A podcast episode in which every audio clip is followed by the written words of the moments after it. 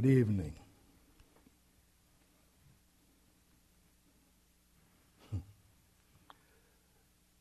Well, so the second day, first day, second day. Any day.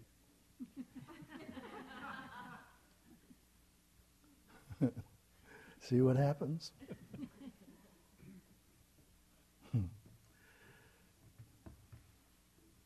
you've been you've all been so good for the beginning of a retreat. quiet, working so hard. I, I haven't been able to do it today. Restless all day long. First day. Have you ever wondered why it's so difficult? Mm-hmm. To do nothing. To do nothing, the, the hardest thing of all.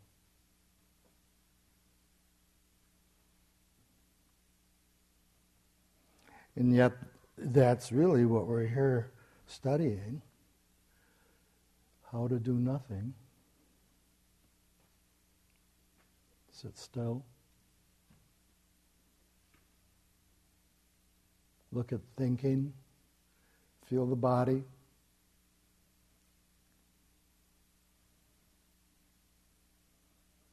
Get up when the bell rings. Come back when it rings again.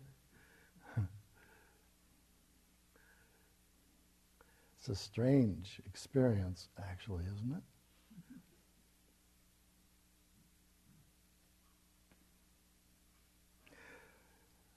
Why is it so difficult? I've been wondering that for years. Why is it so difficult to sit still and do nothing? Just study being rather than running off to accomplish things, finish tasks complete duties, just doing nothing.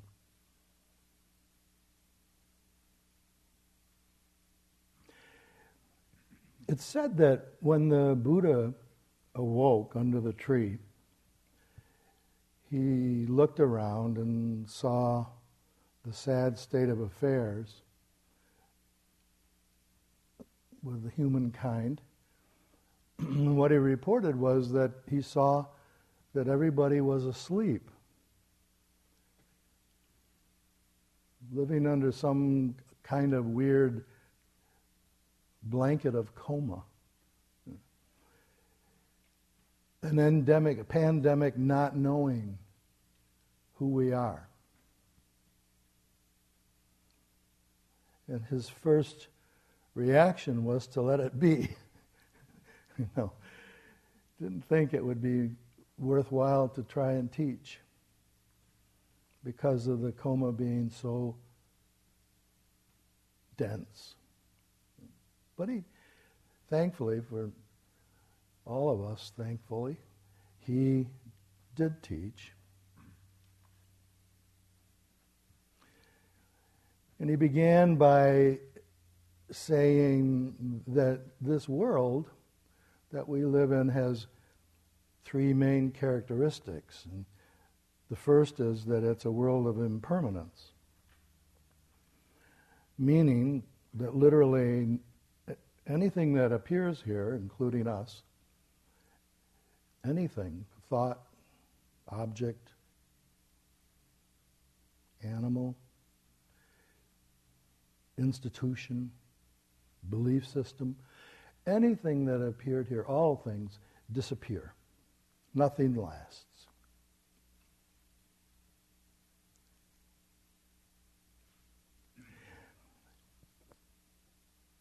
The second characteristic of this world was that everybody suffers.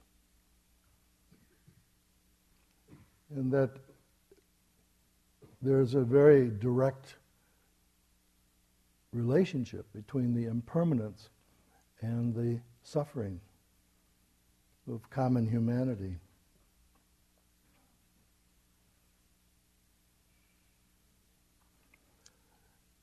When everything is in flux and flow, the tendency for every individually committed self, every being who believes in a separate existence, the tendency is to look around for security and start hanging on to anything that seems stable.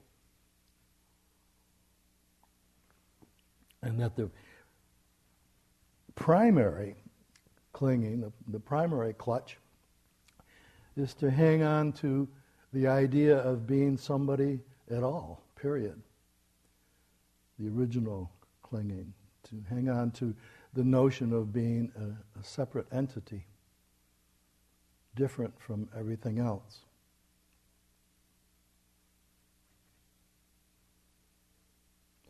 Third characteristic is the the antithesis of that, richly, which is that there is no such thing as a separate self, that it's a belief or a, a deluded attachment to an idea.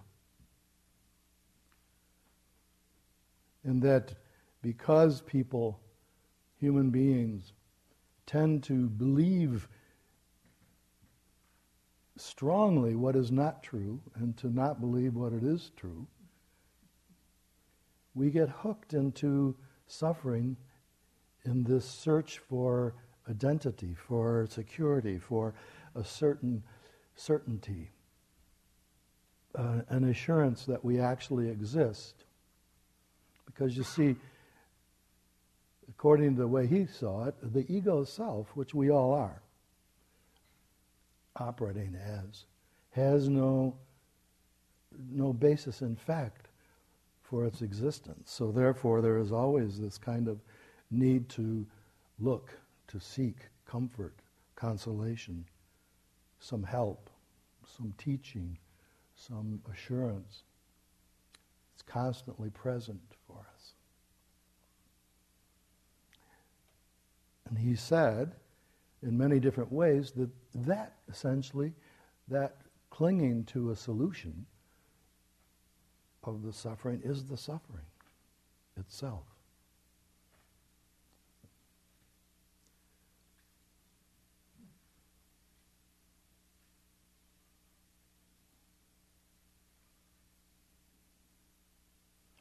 We've been sitting here all day today in the midst of that dilemma that we've been born into and that he noticed when he awakened. And the reason we're sitting like this, doing this practice, is that his solution to the, his offering of a way out of the situation was that we needed to observe carefully what it is that's actually happening to understand the delusion of separation. We, have, we needed to look very closely at our habits of identifying with something, particularly identifying with a me. Because when we identify with this idea of me inside, that puts us in a situation where there's the me inside and everything else is it or them outside. The basic split in consciousness that is our discomfort. The me here and the you there. His offering was that there's a possibility of healing this split, which I often think of as the basic wound, the woundedness of being a person, is this separation between I and thou. That the healing comes through awareness of the situation itself. And his method that he taught very clearly was that it's, it's important to sit down in a quiet place, hopefully, somewhere, establish some sense of solitude and look within carefully. In other words, to stop the doing, the running around, the searching, to stop the acting out, and sit down and shut up for a while.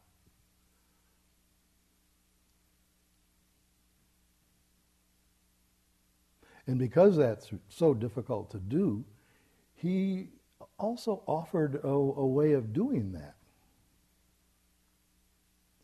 He said that there are four basic ways of observing the situation we're in, objects of mindfulness. He said, be quiet and look within and study the body.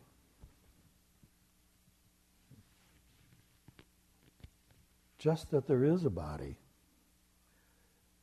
Notice its condition. Is it uh, feeling light or sluggish today? Or is it, is it uh, healthy or weak today?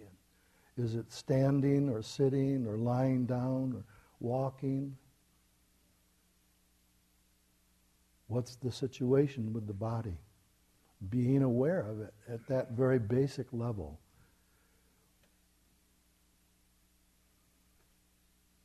The other object, another one, was to observe closely the feelings of the body,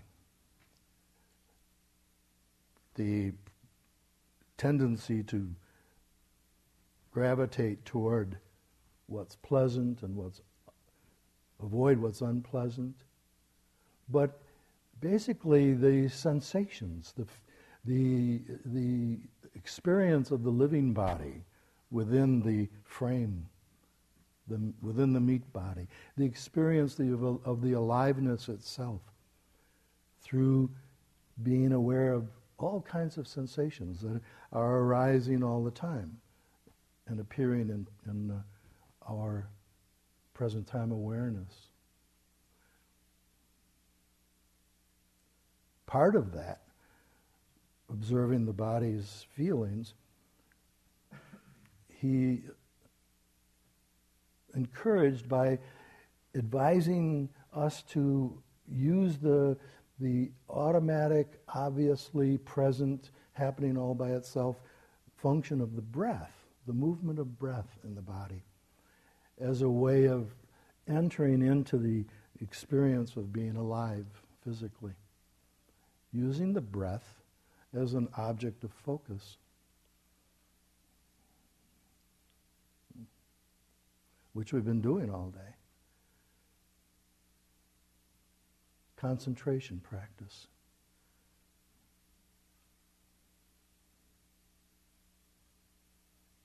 The idea also being that the breath is always occurring here and now. It's always occurring in present time.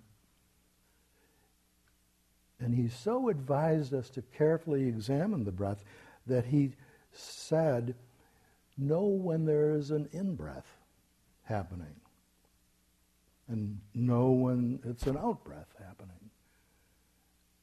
Very specific. Know when it's a short in breath or a long in breath. Notice when it's a short out breath or a long out breath. In other words, get really interested in the breath. Examine that, the experience really carefully as a way of discovering what's true really as a way of learning about our deluded state, a way of discovering the suffering itself and the cause of the suffering, the clinging.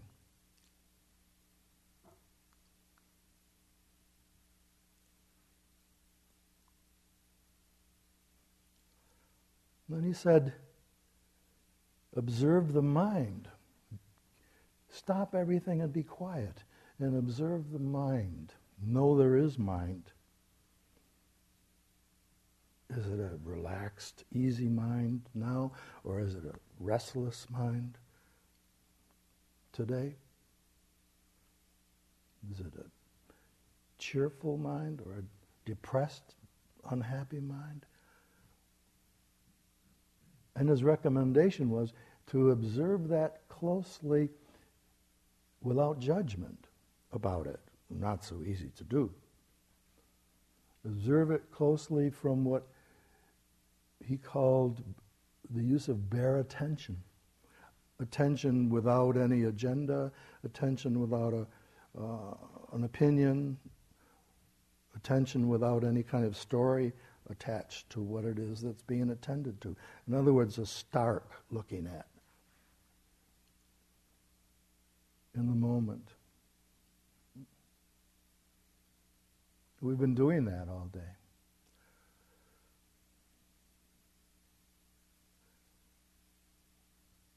Observe, he said, also the phenomena of the mind. All the stuff that's going on within the emptiness of the mind, constantly. And by that he meant notice memories when they're memories. Notice plans for the future when it's plans for the future.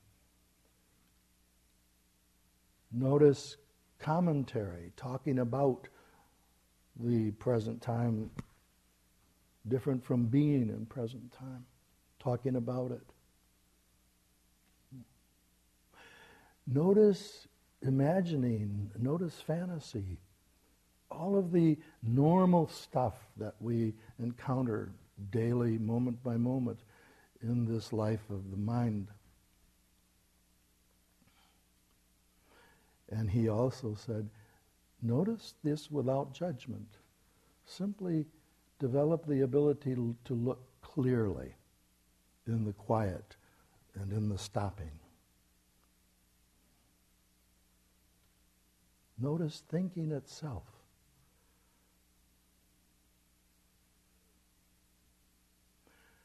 Notice thought for being thought. And be aware of the effect of thought in the body and in the clarity or the lack of clarity of the mind. You see, we've been doing that all day.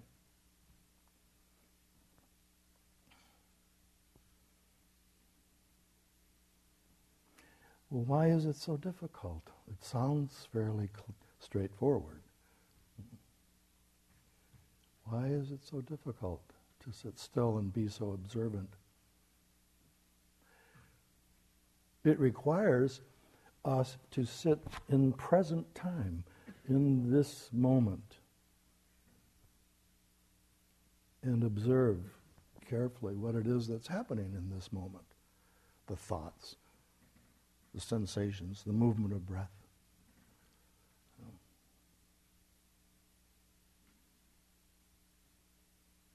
But you may have seen during the day how difficult it is to remain resting in the moment, in present time. We don't go there very easily.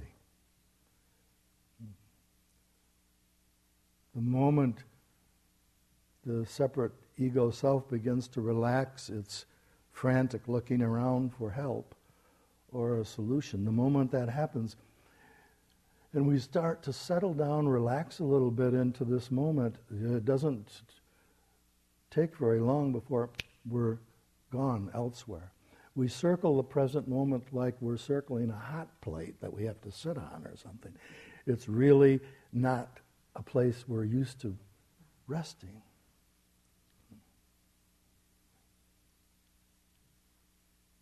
And yet, the present moment, this now, is the only time we're alive. It is, it's how we are. We're here. We got through this first day. You're here still? I'm here. We've done very well. I wonder how often, though, we've been actually here. Mostly chasing after something, right? Me with restlessness. It doesn't stop this activity. It doesn't stop after awakening either. It goes on and on. So these skills that we've been practicing are skills that are useful for a lifetime. Why is it so difficult to be in present time? Why, are, why do we struggle so much? It has to do with the nature of our attachment, our identification with individuality, with being Robert or John or Kathleen or you know, being attached to that life story.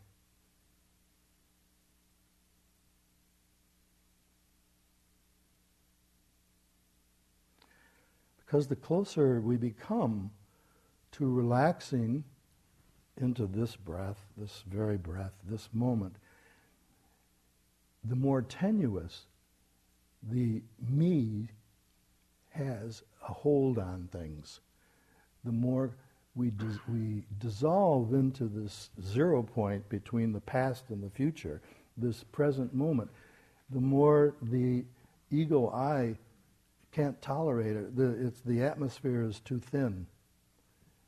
And so it, it puts up a fight, calls attention to this thought. Oh, yeah, look at this is a good one. Uh-huh. I can ride on this one for a long time. Pumpkin pie coming up on Thursday, you know. Or what's the feast going to be like here? Or my family's going to be coming down on Thursday. I'll be seeing my daughter that I haven't seen in a couple years. And I can think about that. And in the meantime, what's happened to being here in present time? The usual habit. Gone. Gate, gate, paragate, parasamgate, bodhi svaha. Gone. It's very difficult for us. Because the ego self, this commitment to being someone with a personal history fights it, doesn't like it. And the ego self, you may have noticed, operates through thinking. So when we're observing the mind as the, the Buddha taught, and we're looking at the phenomena of the mind, we're observing the modus operandi of the culprit.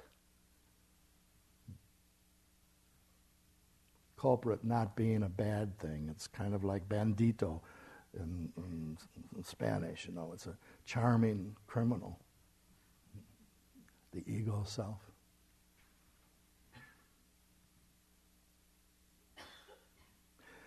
Thinking is the vehicle.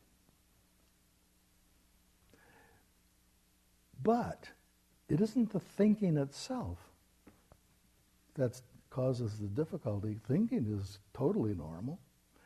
It's the chasing it, it's the seeking satisfaction in the thinking, or seeking identity in the thinking, or something, some result, some breakthrough.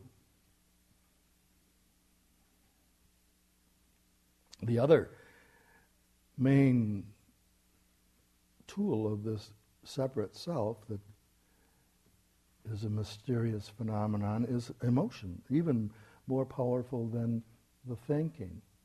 When there's emotion, we don't have a prayer of separating from it. It's ours. We are it. Right? It's mine.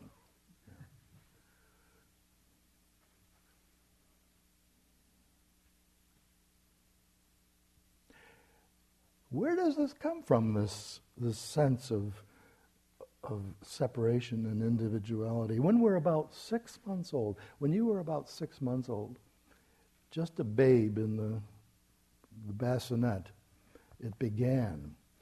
There was this, and this is our heritage, there was this movement in the mind, and it was a movement of mingling of processes body feelings, perception, mental phenomena, consciousness, all arising together as the baby mature, matures. And that, that, for some reason, that movement uh, assumes its own separate identity and says, oh, I'm a me. This is who I am. I'm me. And there is no real substance to it at all. It's just as impermanent as everything else in, in, the, in the impermanent world. So it arrives in our life and takes over. Takes over completely. It says, This body is mine. It belongs to me. It says, These thoughts, these are all my thoughts, and uh, they belong to me too. And all of the imagining and all the feelings, they're all mine. And I'm in here in this skin, and you're out there doing something else similar, but I don't really know what you're doing because we're different. And I don't feel at this level the connection, the interrelatedness that the Buddha taught basically that we live in, the ocean of love and compassion that we live in has been lost when, the, when that separate movement of self arises and starts running around in the world creating havoc like it does.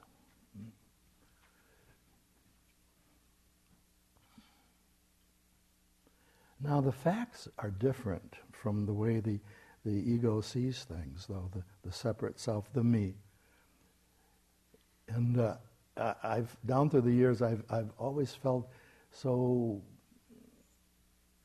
graced or blessed that I went to medical school.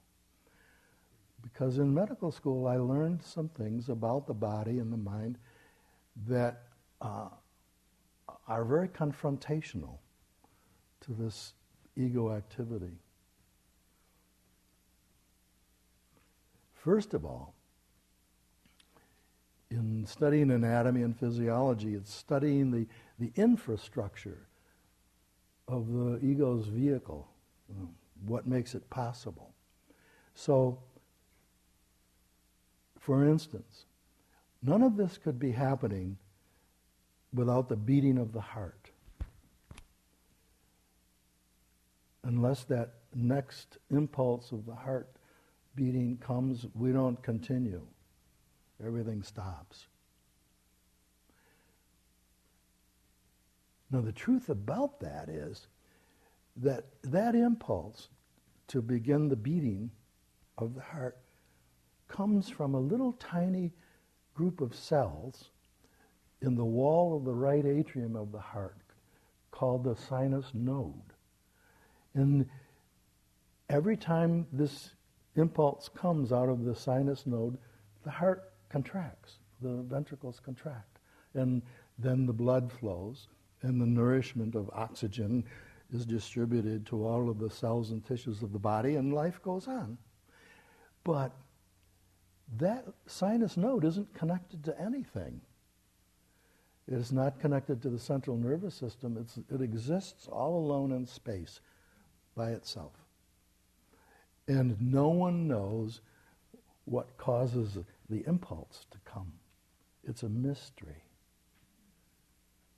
I think for Buddhists, the word God translates as mystery.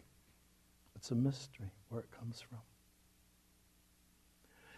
The same is true of the breath.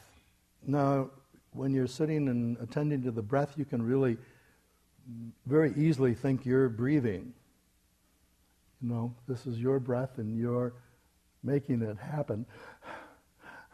You know. But in actuality, there's a little place in the brain, another group of cells, and the impulse for the next inhalation bursts forth from that little group of cells. Right?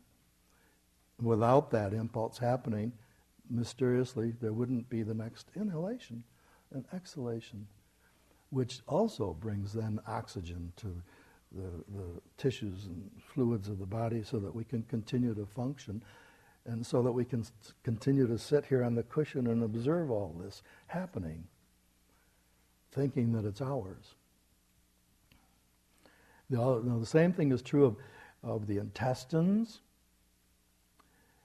When you have your lunch and your dinner, you know, the, the food all gets taken care of and eliminated eventually, the, the wastes. And that all happens because these tubes that run down through the center of the body contract and expand, contract and expand. And that muscular activity is also governed by uh, a various mysterious uh, nervous system that has no beginning and no, no obvious source of power, also. Maybe you can see where I'm going with this. All of the endocrine glands that make it possible for you to sit here in consciousness and have thoughts and do breathing and move around, all of the glands in the body are uh, orchestrated by a little, uh, little marble that sits in the middle of the brain and has a little throne that it sits in, actually, called the sella turcica. And everything that is happening with all your adrenals and paraadrenals and your thyroid and yada yada, all of the, the, the fundamental infrastructure that makes this possible is orchestrated from this little place in the head. Well, now, my, my point with all this is that we're not doing any of this at all. You have nothing to do with it. You see, you don't create the breath. And that means it isn't yours. It means you don't own it. It's simply happening by itself. And the same with the heart beating. You don't make that beat, it's happening all by itself. This is important. And I'm talking about this now because I really have this sense that if we understood this deeply at the beginning of the retreat, it would help a lot as things go on day by day. You see, you're not doing anything to make what's happening possible. In fact, it's not only that you don't do anything, there isn't anybody here doing, nor anybody behind it or owning it. It's all just occurring. Now, the, the characteristic of the ego self in all this is that it's greedy and grasping, and it wants to be in control, and it wants to have ownership of everything. Not only that, it's critical, and it has an adversarial relationship to reality. The ego self is never satisfied with how it's going, always looking for improvements and being critical of you, how you're doing it, and what telling you what you should do to get better. And it thinks that it's in charge of your life and you. Not only that, it thinks you are you. Can you get that? This little fantasy in your mind has assumed full identity and uh, also thinks it's in control. Well, if you expand all of this logically, it's also true that in the mind, observing the mind, we notice, and I'm sure you've noticed it today, there is a constant flow of thought. And by thought, I mean fantasies, imaginings, memories, planning, verbal thought, uh, visual thought, even auditory thought. Phenomena of the mind. There's a constant flow of it. It does not stop for very long. You know. And you can't stop it, even if you try. It's just like the beating of the heart and the movement of the lungs. It's the natural functioning of the mind.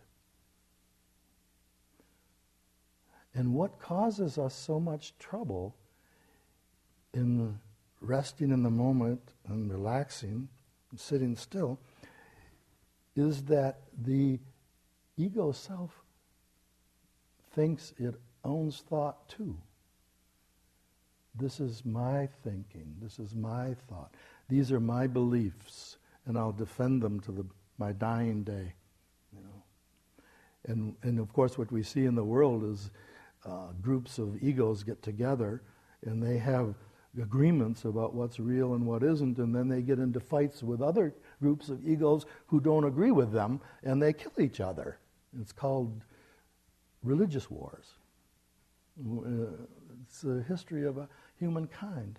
All going back to the fact that this little movement in the mind that says, I am me, the me, actually believes, is totally committed to being in control of all of this. So when we're sitting together in a situation like this, committed to doing nothing and just observing it all, it's very difficult because we think it's us. We think it's ours. Take the breath, for instance, now. How would it be if you were able to settle back, remember that this body is breathing without you? It doesn't need you to do that at all. There's no concern about it. It's going to go on for as long as it goes on. If you could settle back and stop interfering with the breath, you could stop thinking of it as yours. You could stop trying to control it. Keep track of it. What if it, all we had to do and all we can do is exactly what the Buddha taught, and the word he used was know the breath. You know, know the sensations of the body. Knowing is not doing. It's simply perceiving, being aware of, without any action. What if we could sit and observe the breath like it's happening here, without anything to do with me or you, and there was nothing to do but witness it, observe it. And that is the practice, actually. And the same with body sensations. They're constantly arising in the moment, they're always in present time. So it's not only that it's hard for us to be in present time and then be with that for any length of time, but it makes it harder when we think it's ours, our body. These are my feelings. I own them. And that when I feel uh, tight, it says something about me, that I'm not doing it right. Or if I feel anxious, I'm all screwed up here. I, I'm, I better do something because there's anxiety and it says I'm wrong. You see, how often does your ego self tell you you're not doing it right? A lot of times. I know it does. Because we're all the same that way. One of the blessings of meditation is that when the mind concentrates a little bit and there's enough peace and space and we sink below all of the busyness of the me, me, me, me, me, we start becoming directly in contact with that which is uni- universal, those uh, uh, experiences that are common to all of us. And we realize, oh, there's only really one person here. There's only one life here. All these little forms and chain, different experiences are delusional. There is, in actuality, only one life, one heart beating. As Teja says every morning, the heart that beats all hearts. One thinker, the one who has so many names down through history, but is able to respond when called by any name with love. One thinker, one heart beater, one, one individual, which is what the Buddha taught. That was the foundation of his teachings, was the interconnectedness and the, the, the unity of all life. And then What he said about the arising at age six months, as I mentioned, the arising of this movement in the mind that says, I'm a me and you're a you, what he said about that was that it's wrong view. A twisted way of seeing the world. We are heir to, I guess, what in, Christianity would be called original sin, but I kind of like wrong view better. It's a way of uh, uh, seeing through a lens that splits everything into opposites. Me and you, up and down, black and white, in and out, mm-hmm. yes and no. And in that separation of opposites, when we identify with the me inside, we then fall into loneliness, despair, searching for, for consolation, needing, needing, clinging, wanting. We fall into suffering. You see? That's the plot line of our story. Someone once asked Jack, well, why is it like this? And he says, to thicken the plot. You know, like, I don't know. ACS, it just is. An amazing story.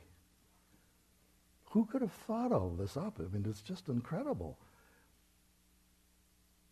We arrive here, grow up thinking one way that we are something and there's an out there and an in here and that there's something to do about it, listening to voices in the head that tell us we're wrong all the time, you know, and criticizing you.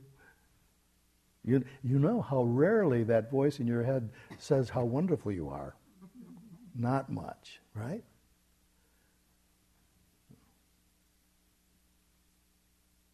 And it's all thought, it's all thought up.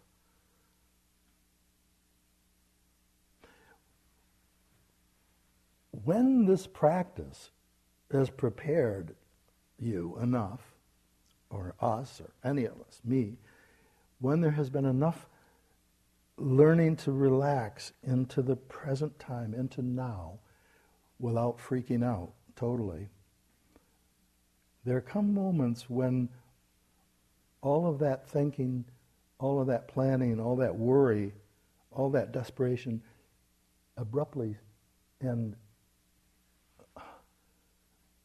inexplicably ceases, stops for whatever length of time. And then there is no me there.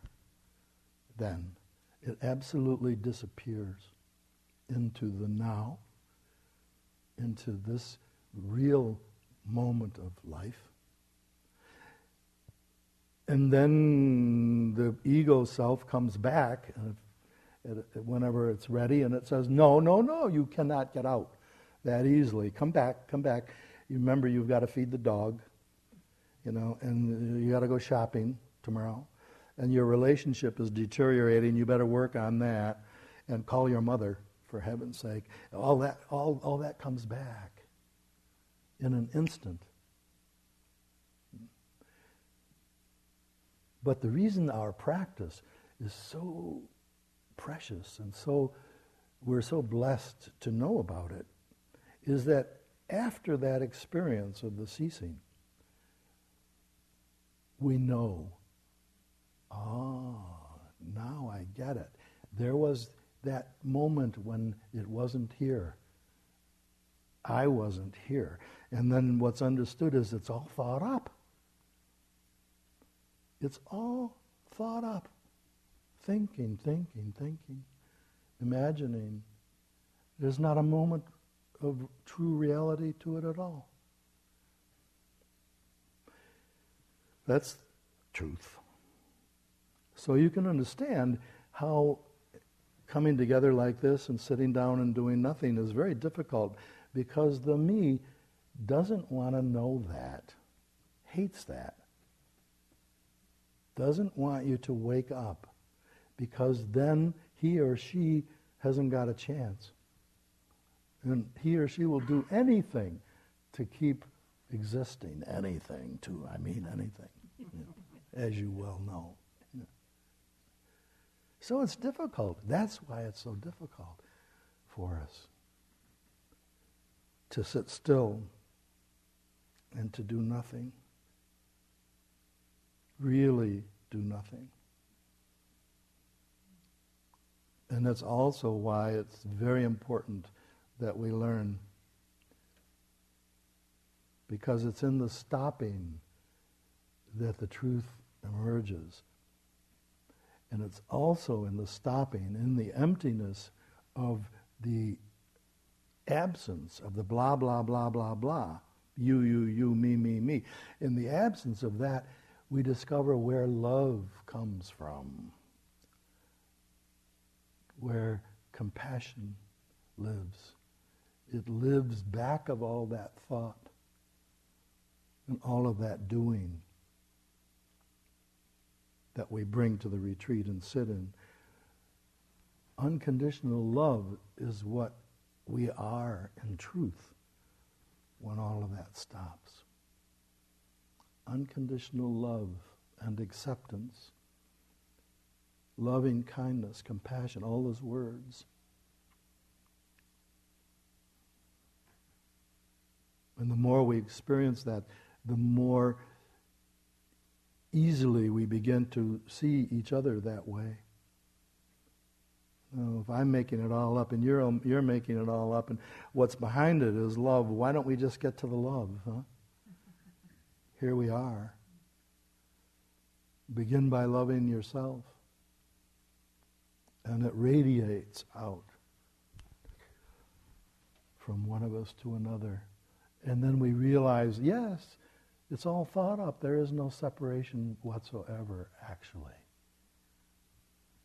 But we have to, we don't know it in the cells, in the cells yet. We have to sit here and look closely, like the Buddha taught, to discover the truth of the truth of who we are. Not some grand, you know, cosmic answer, the truth of who we are. To awaken out of the coma, the blanket of not knowing that the Buddha noticed when he awoke and looked around. I don't know if he was the first one, but he certainly was key. Which, what he taught and what he noticed is, just as powerful today as it was then. And his teachings have come down through the ages unchanged. And you're following his directions right here in this hall.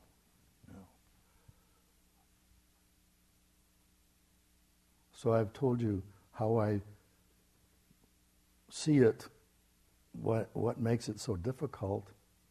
And I've also alluded to the worthwhileness of doing it. It makes it possible to what Jack calls to become accident prone and wake up by accident. Because we can't force that. We can't, you see, it would just be the ego self doing more harm, more trouble. So, it isn't easy. And as the days go on, you'll find more and more the truth of that, and I think you already know because we will struggle more with the mind and with the thought, and we'll struggle with body pain, and we'll struggle with the impulse to do something about it. Maybe run away. No. How many times have you thought that? I could leave. That's why I said you've done so well, because we're all here still. That's major. It isn't easy. but it certainly is worth it. Here is a poem from Hafiz, one of my guys, one of my favorite loves.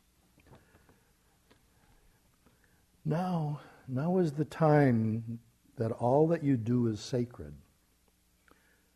Now, why not consider a lasting truce with yourself and God or the mystery? Now is the time to understand that all your ideas of right and wrong were just a child's training wheels to be laid aside when you finally live with the veracity of love.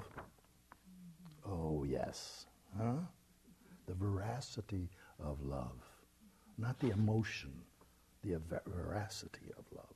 Hafiz is a divine envoy whom the beloved has written a holy message upon. My dear, please tell me, why do you still throw sticks at your heart and God? What is it in that sweet voice inside that incites you to fear? Now is the time for the world to know that every thought and action is sacred. This is the time for you to compute the impossibility that there is anything but grace.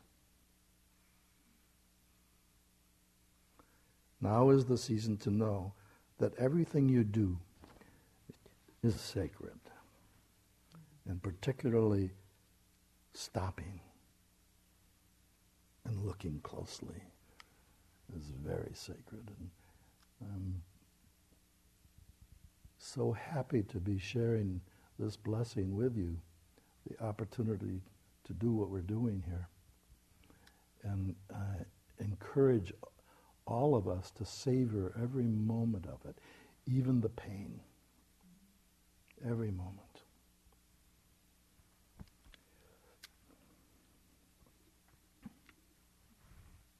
I'll stop there now. There will be, um, we'll sit just a couple of minutes. I'll ring the bell, and then there will be, the, the schedule is actually wrong, and I did it. At the end, there's, there's to be a, a short walking, I think a half an hour, and then come back at 9 o'clock for the last sitting.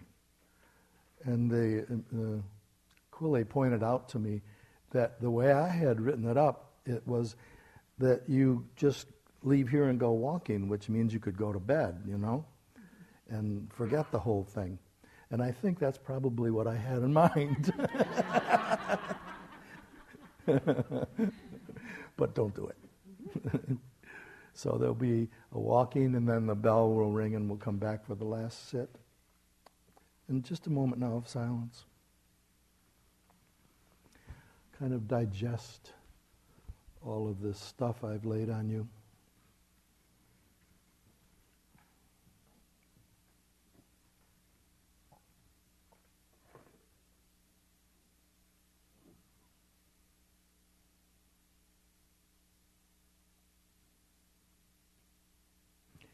It doesn't belong to you.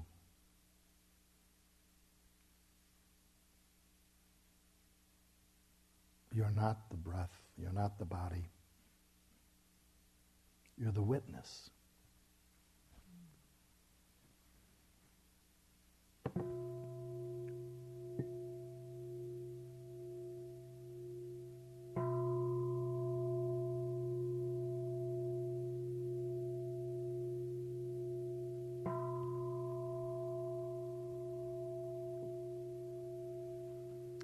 Thank you for your kind attention.